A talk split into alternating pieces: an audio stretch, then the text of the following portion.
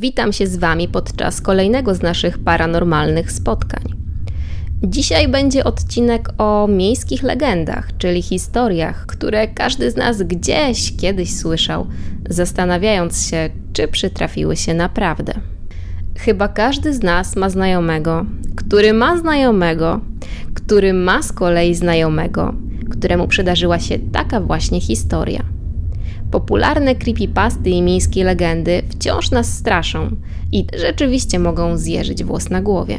Zaczniemy od historii tajemniczej panny młodej, którą najczęściej opowiada krewny jednego z weselnych gości. To był piękny, słoneczny dzień. Tego dnia młoda narzeczona miała poślubić prawdziwą miłość swojego życia. Ich przyszłość widziana była w samych superlatywach. Oboje pochodzili z bogatych domów z tradycjami i tytułami. Wspólnie zamieszkać mieli w wielkim dworku, który on odziedziczył po swoich przodkach. To właśnie w tym domu postanowiono także przygotować przyjęcie weselne. Sam ślub był cudowny. Podczas wzruszającej ceremonii matki nowożeńców ukradkiem wycierały z oczu łzy. Wszyscy podziwiali pannę młodą w pięknej koronkowej sukni z długim ciągnącym się za nią trenem. Mężczyźni zazdrościli panu młodemu tak pięknej małżonki, a kobiety zazdrościły pani młodej urody, klasy i szyku. Po ceremonii świeżo upieczeni małżonkowie zaprosili swoich gości do swojego domu. Tam już czekała na nich najlepsza orkiestra i wyśmienite jedzenie, przygotowane przez jednego z najlepszych szefów kuchni. Goście bawili się świetnie. Gdy się ściemniło, świadek pana młodego zaproponował niecodzienną weselną zabawę. Zabawę wchowanego. Szampańskie nastroje, a także wypite procenty podpowiadały gościom, że to rewelacyjny pomysł. Uznano także, że szukać powinien pan młody. Mężczyzna zgodził się i zaczął głośno odliczać do 100. 1, 2, 3. Goście z uśmiechami i głośnymi okrzykami radości rozpierzchli się po całym dworku. Co jakiś czas ze środka dochodziły dławione okrzyki lub przekleństwa duszone za chwilę cichym chichotem, szukających najlepszej kryjówki gości. 48, 49. Pan młody odliczał, zastanawiając się, od którego pomieszczenia rozpocząć poszukiwania. 99, 100. Krzyknął i ruszył w stronę drzwi wejściowych. Parę gości znalazł już na progu. Stali zasłonięci ciężkimi kotarami i dosłownie dusili się ze śmiechu. Dalej było już tylko zabawniej. W końcu po godzinie przekomarzeń wszyscy goście przekrzykiwali się pomiędzy sobą, licytując się, który wymyślił i znalazł najlepszą skrytkę. Pan młody wciąż jednak szukał. Nie mógł znaleźć swojej świeżo poślubionej małżonki. W końcu zaczął się denerwować, a później martwić. Do poszukiwań dołączyli inni goście, a po kilku godzinach nawoływań stało się jasne, że kobieta zniknęła. Przetrząśnięto dom kawałek po kawałku, ale panny młodej nigdzie nie było. W końcu wezwano policję, która dołączyła do poszukiwań. Niestety, oni także nie odnaleźli młodej kobiety. W końcu uznano, że ta uciekła. Jej odejście zrzucono na karb dużych emocji. Porzucony pan młody szybko stał się obiektem plotek, a w końcu drwin. Mężczyźni pokryjomu wyśmiewali go, mówiąc, że nawet doby nie potrafił utrzymać przy sobie małżonki. Pogrążony w rozpaczy i wstydzie mężczyzna wyjechał z miasta. Nie mógł tu dłużej żyć. Nie chciał też mieszkać w tym domu. Miał go dzielić z ukochaną, a ta tak bardzo go zraniła. Dworek stał więc opuszczony i niszczał. Po kilkudziesięciu latach od tamtych wydarzeń krewni zmarłego niedawno właściciela postanowili odnowić dworek i się do niego wprowadzić. Rozpoczęli remont, a dziwne odgłosy i jęki przypominające kobiecy płacz zrzucali na karb nieszczelnych okien czy starych rur. W końcu podczas remontu strychu natrafili na stary, zakurzony kufer.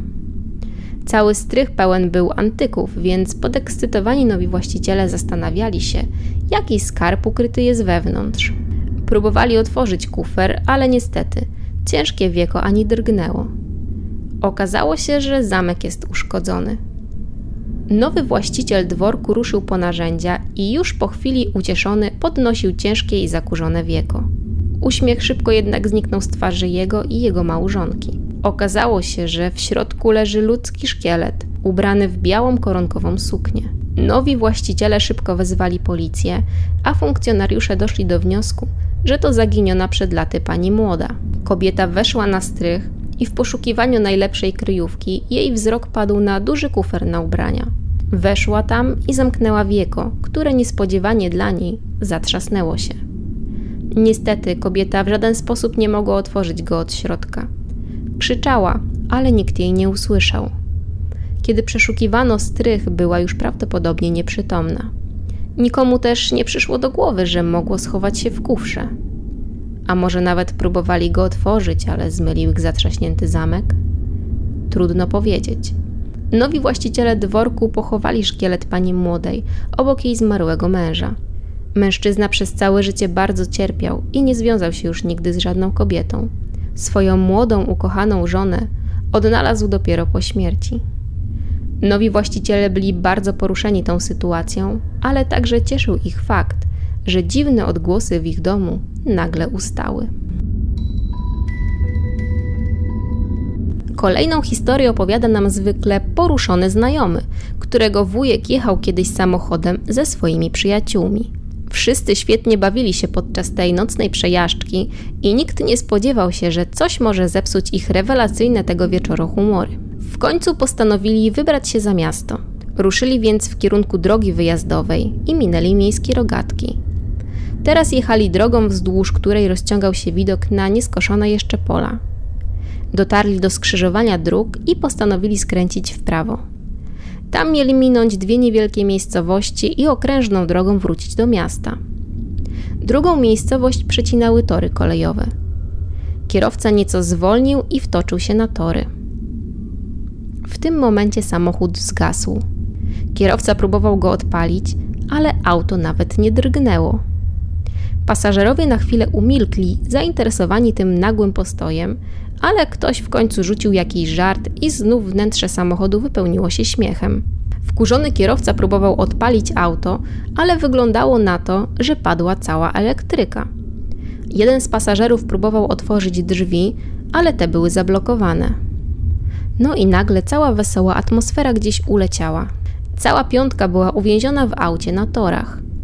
Gdy dotarła do nich powaga sytuacji, zaczęli się bać. Ktoś nawet rzucił pomysł wybicia szyby, ale nagle ciszę przerwał krzyk jednej z pasażerek. Nadjeżdżał pociąg! Wszyscy na chwilę zamarli, a później rozpoczęła się desperacka szamotanina. Wszyscy szarpali za klamki, a kierowca kręcił kluczykiem, próbując odpalić samochód. Na nic. Jedna z pasażerek zaczęła krzyczeć. Pociąg zaczął trąbić, ale nie miał szans, by wyhamować. Gdy od samochodu dzieliły go zaledwie centymetry, a pasażerowie auta głośno krzyczeli, modląc się o cud, auto przeturlało się przez tory dosłownie w ostatniej sekundzie, unikając zderzenia z lokomotywą. Pasażerowie samochodu byli przerażeni. Nie mieli pojęcia, co właśnie się stało. Wiedzieli tylko jedno.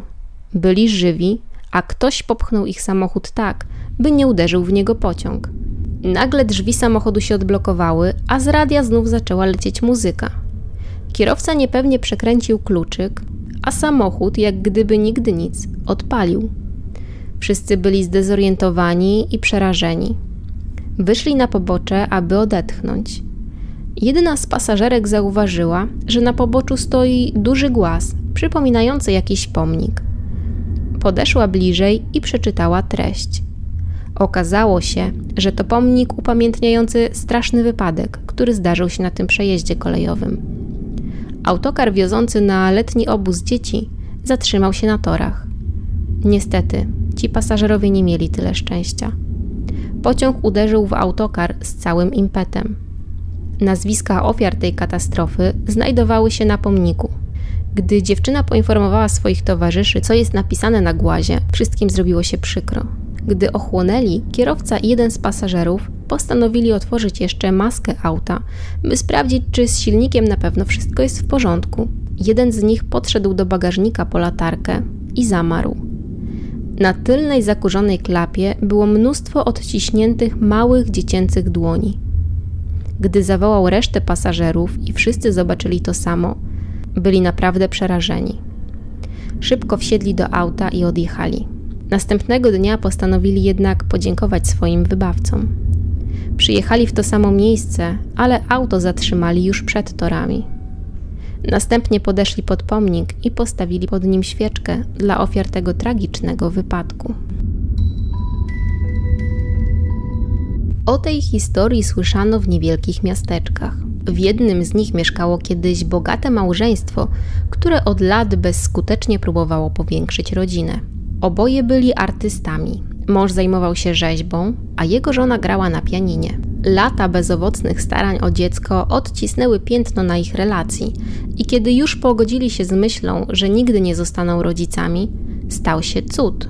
Żona zaszła w upragnioną ciążę i urodziła ich wymarzoną córeczkę. Dziecko było przepiękne. Miało duże niebieskie oczy i blond loki, okalające drobną twarzyczkę. Bogaci rodzice dbali o to, by ich córeczce niczego nie brakowało. Dziecko miało najpiękniejsze stroje i najpiękniejsze zabawki. Dziewczynka wyróżniała się na tle innych dzieci. Na spacerach przyciągała wzrok obcych ludzi, którzy zachwycali się jej niespotykaną urodą. Była powodem dumy swoich rodziców, bo od maleńkości zaskakiwała wszystkich swoją wiedzą i manierami. Przejawiała też, tak jak jej rodzice, olbrzymi talent artystyczny i już w wieku 3 lat namalowała bez pomocy rodziców swój pierwszy obraz. Wróżono jej wielką karierę i świetlaną przyszłość. Mówiono, że z pewnością będzie znaną artystką. Jako 4-latka potrafiła wygrywać proste melodie na skrzypcach i doskonaliła swoje umiejętności malarskie. Nic nie zapowiadało tej tragedii. Pewnego dnia ktoś porwał bawiącą się na podwórzu dziewczynkę. Jej ciało odnaleziono jeszcze tego samego wieczoru. Ten dramat wstrząsnął całą lokalną społecznością. Nikt nie spodziewał się, że życie cudownej dziewczynki zostanie tak brutalnie i bezsensownie przerwane. Rodzice dziewczynki popadli w rozpacz. Ich ukochane i wyczekane dziecko zostało brutalnie zamordowane. Pogrzeb dziewczynki przyciągnął chyba wszystkich mieszkańców miasta.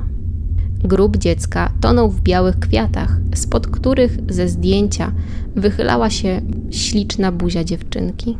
Była uosobieniem żalu, rozpaczy i straconych szans. Policja zabrała się za poszukiwania sprawcy, którym okazał się niepełnosprawny chłopak mieszkający w sąsiedztwie. Po pogrzebie rodzice dziewczynki zatracili się w żalu. Rzadko wychodzili z domu, rzadko odwiedzali nawet cmentarz. W ich domu panowała głucha cisza. Kilka tygodni po tej tragedii jeden z sąsiadów postanowił odwiedzić rodzinę. Chciał zapytać, jak może im pomóc. Gdy wszedł do domu, powitał go zrozpaczony ojciec. Bardzo schudł i postarzał się o kilka dobrych lat. Zaprosił jednak sąsiada do salonu, w którym na fotelu siedziała jego żona. Gdy sąsiad wszedł, zauważył, że kobieta trzyma w dłoni zdjęcia córki. Niepewnie przywitał się i zapytał, czy może jakoś pomóc. Atmosfera w tym domu była tak przytłaczająca, że marzył tylko o tym, by stamtąd wyjść. Nagle spojrzał na komodę w salonie i zrobiło mu się gorąco. Na honorowym miejscu siedziała duża lalka wielkości 4-letniego dziecka. Lalka była łudząco podobna do zmarłej córki właścicieli domu. Rozżalona matka nie dostrzegła nawet gościa, a ojciec, widząc zainteresowanie sąsiada, powiedział, że poprosił jednego ze swoich przyjaciół, artystów, o zrobienie lalki, która będzie przypominać ich zmarłą córkę. Sąsiad, pełen lęku, ale i fascynacji, przyznał, że lalka wygląda zupełnie jak ich córka. Pan domu pokiwał smutno głową i głośno westchnął, a jego żona się rozpłakała. Sąsiad przeprosił więc za najście i skierował się do wyjścia, zapewniając, że para może liczyć na jego pomoc.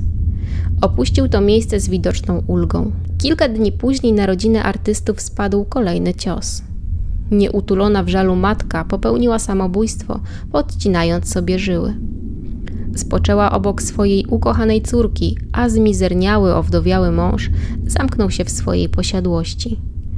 Rzadko wychodził, bo każde jego wyjście wzbudzało w lokalnej społeczności niemałą sensację. Pełne żalu i litości spojrzenia sąsiadów drażniły go i irytowały. W końcu, po kilku miesiącach, które minęły od tych dramatów, ludzie znaleźli sobie inny temat do plotek, a prawdziwą sensacją stało się zaginięcie córeczki lokalnego polityka. Zdjęcia trzylatki o sarnich oczach wraz z informacją o jej zaginięciu zdobiły całe miasto. Policja uwijała się, szukając sprawcy. Blady strach padł jednak na całe miasteczko, gdy zaginęły kolejne 3 dziewczynki, 2-latka i 2 4-latki. Szukało ich całe miasto, a ludzie przestali wychodzić ze swoimi dziećmi na spacery.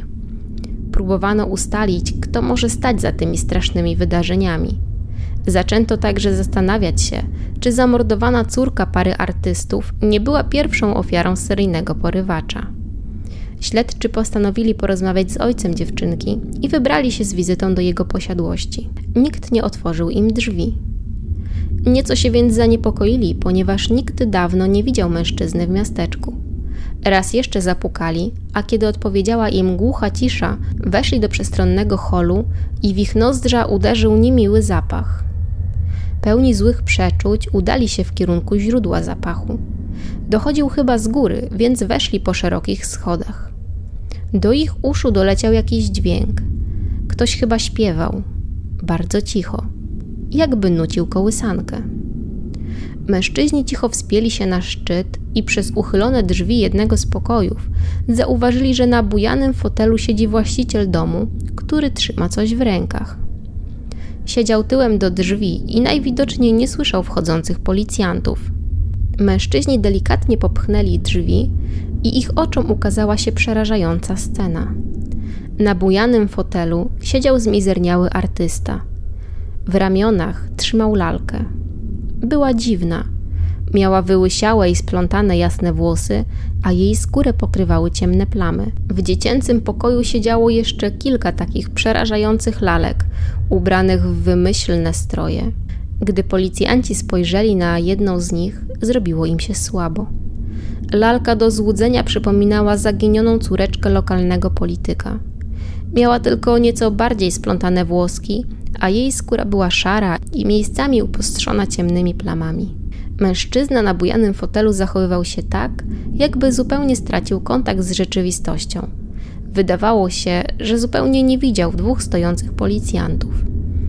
Wstał, delikatnie odłożył trzymaną w rękach lalkę, ale nie przestawał do niej mówić. I to, co usłyszeli policjanci, sprawiło, że ich włosy stanęły dęba. Mężczyzna mówił, że musi przyprowadzić swojej córce kolejną koleżankę, tak żeby dziewczynki się nie nudziły. Podszedł do białej szafy i wyciągnął z niej niebieską sukienkę w falbany. Później dołożył do niej białe skarpetki i niebieskie buciki. Gdy chciał wyjść z pokoju, chwycili go policjanci. Nie protestował. Na miejscu pojawiła się karetka i liczne ekipy śledcze.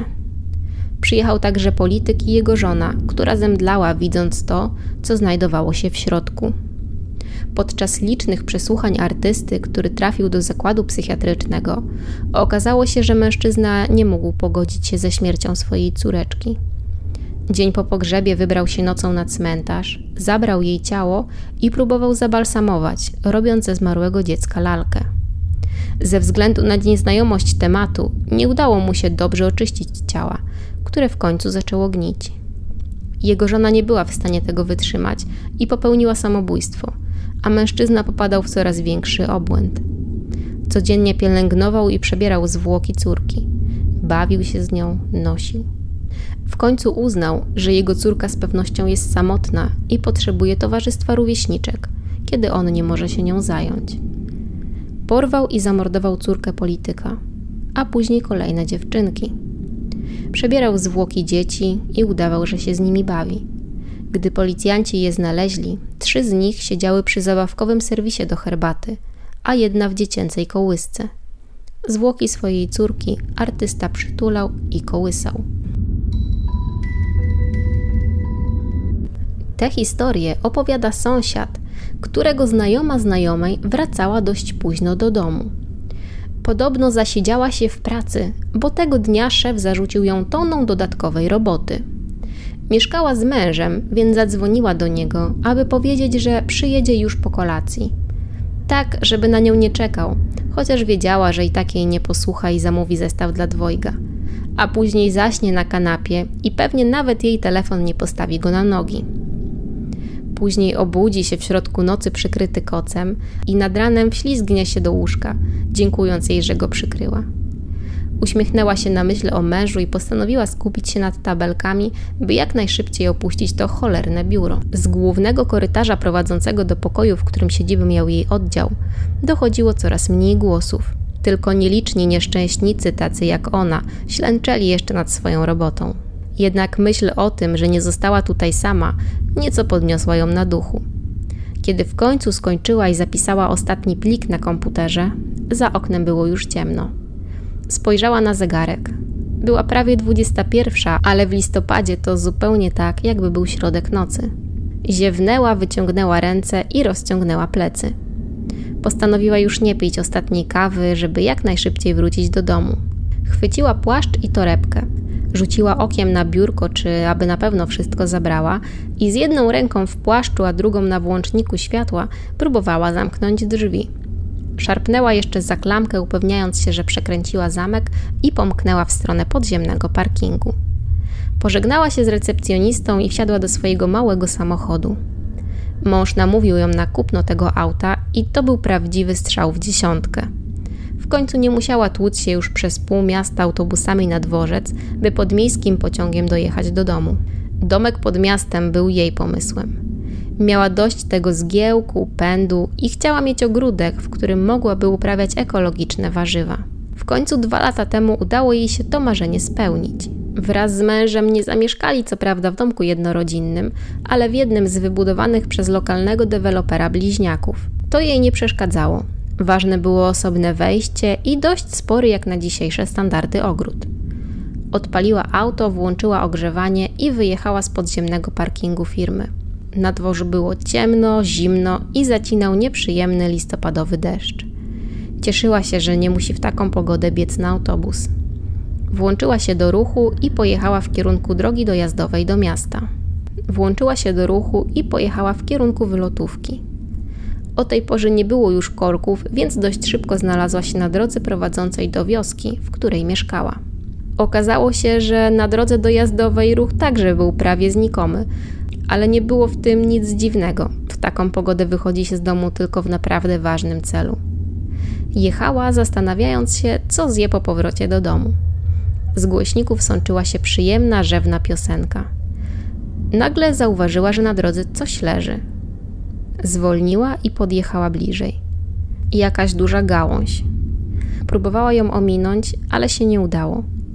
Zatrzymała się więc, włączyła awaryjne, bo z tyłu nadjeżdżał samochód i wysiadła z auta. Zimny deszcz był jak lodowaty prysznic po wyjściu z nagrzanego samochodu. Naciągnęła na głowę kaptur płaszcza i próbowała przesunąć ten konar. Na szczęście nie był tak ciężki, jak myślała, więc udało jej się to bez większego trudu. Nadjeżdżający z tyłu samochód zwolnił. Już myślała, że kierowca ciężarówki będzie chciał ją wyminąć, ale on na szczęście się zatrzymał. Szybko wskoczyła z powrotem do auta. Dała mu znać światłami, żeby ją minął, ale on zaczął trąbić. Co jest do cholery, no przecież możesz jechać, pomyślała zapinając pasy i mamrocząc pod nosem, no jadę już, jadę przecież. Ruszyła. Kierowca znów zaczął trąbić. Nabierała prędkości, żeby zadowolić tego niecierpliwca poruszającego się za nią. Zastanawiała się, dlaczego jej nie wyprzedzi, skoro tak mu się śpieszy. Trochę zaniepokoiła się tym, że utrzymywał prędkość podobną do niej. Kiedy zwalniała, on też. Jeśli przyspieszała, to tir za nią również. I trąbił. Nie cały czas, ale cyklicznie naciskał głośny sygnał. Co chwilę zerkała w lusterko i próbowała wyciągnąć telefon z torebki. Chciała zadzwonić na policję, ale jak na złość był wyładowany. Kiedy ciężarówka zaczęła podjeżdżać coraz bliżej, kobieta zaczęła panikować. Naciskała pedał gazu i nie zwalniała nawet w terenie zabudowanym. Kierowca tuż za nią też nie. W końcu dotarła do swojej miejscowości. Gorączkowo zastanawiała się, co robić. Czy jechać prosto do domu? Czy może lepiej schować się na stacji benzynowej? Postawiła na dom. Skręciła bez sygnalizowania. Niemal zeszła na zawał. Już dojeżdżała do swojej posesji, kiedy nagle znów zobaczyła swojego prześladowcę. Nie zastanawiając się długo, zatrzymała samochód i z krzykiem wyskoczyła z auta. Jej głośny przyjazd zaalarmował męża, który wybiegł z domu. Ona natomiast wpadła do przedpokoju i kazała dzwonić na policję. Zauważyła też, że z kabiny ciężarówki wyskoczył człowiek, który teraz biegł w kierunku jej samochodu.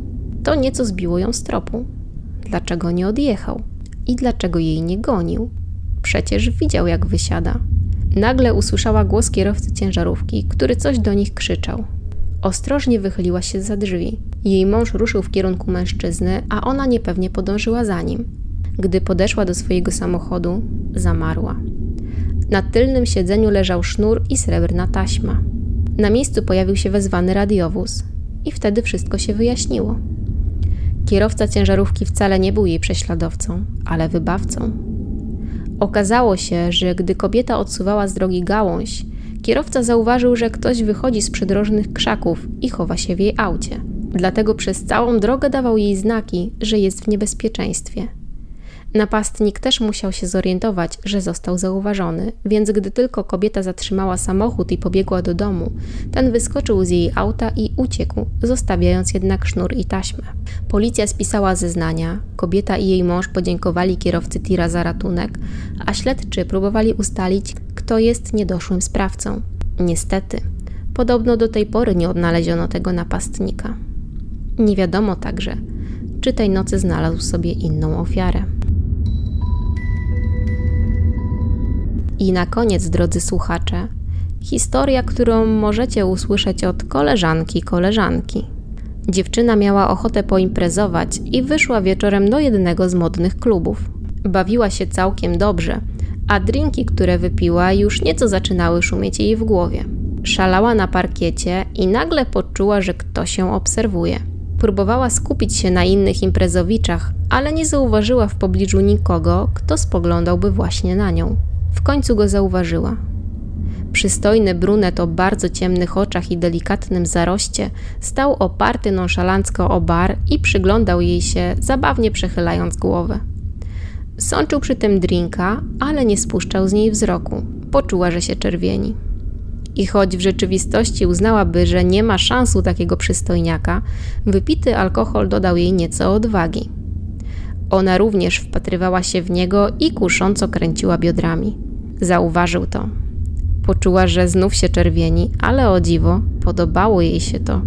Zatopiła się w muzyce i zmysłowo poruszała w jej rytm. Przymknęła oczy i poczuła mocny ucisk w pasie. Podszedł do niej i tańczył teraz razem z nią. Mieszanka emocji oraz alkoholu poprowadziła ich do klubowej łazienki. Tam zaczęli namiętnie się całować. On zaproponował kontynuowanie wieczoru w jego mieszkaniu, ale ona wtedy zdała sobie sprawę, że wcale go nie zna. Rozsądek wziął górę nad emocjami. Był wyraźnie niezadowolony, ale nie odpuszczał. Zostawił jej swój numer telefonu i wyszedł z klubu. Chyba liczył na to, że ona zadzwoni jeszcze tej nocy, ale to nie było w jej stylu. Po prostu ta mieszanina emocji i alkoholu dodała jej odwagi. Facet był bardzo przystojny, zupełnie w jej typie. Uznała jednak, że jest dla niego zbyt zwykła, zbyt szara, taka nijaka. Ścisnęła w ręku kartkę z numerem telefonu. Powiedziała do siebie, że przemyśli tę sprawę na trzeźwo i wtedy zadzwoni. Wróciła do domu. Kolejne dni zleciały jej w szalonym tempie. Miała tyle zajęć, że zupełnie zapomniała o przystojnym brunecie. Pewnego ranka stała przed lustrem i zauważyła, że wokół ust ma jakąś dziwną wysypkę. Postanowiła skonsultować to z lekarzem. Wyruszyła do dermatologa, ale ten nie wiedział, co może być przyczyną. Po kilku wizytach u specjalistów i zleconych badaniach wyszło na jaw, że za dziwną wysypkę odpowiada zatrucie tzw. trupim jadem. Kobieta nie miała pojęcia, skąd w jej organizmie mogła wziąć się taka substancja. Przypomniała jej się jednak noc w klubie, gdy całowała się z przystojnym brunetem. Postanowiła udać się do znajomego policjanta, któremu opowiedziała całą historię. Mężczyzna poprosił, by zadzwoniła pod numer należący do bruneta z klubu. Kobieta na prośbę policjanta umówiła się z mężczyzną w jego mieszkaniu. Na spotkanie nie pojechała jednak sama. Towarzyszyli jej śledczy. Gdy weszli do domu bruneta, okazało się, że w jego łóżku leżą zwłoki dwóch młodych, zaginionych i poszukiwanych wcześniej kobiet. A wy, drodzy słuchacze, znaliście wszystkie te historie? A może któraś z nich was zaskoczyła? Jakie miejskie legendy słyszeliście? Dajcie znać w komentarzach i do usłyszenia w kolejnym odcinku.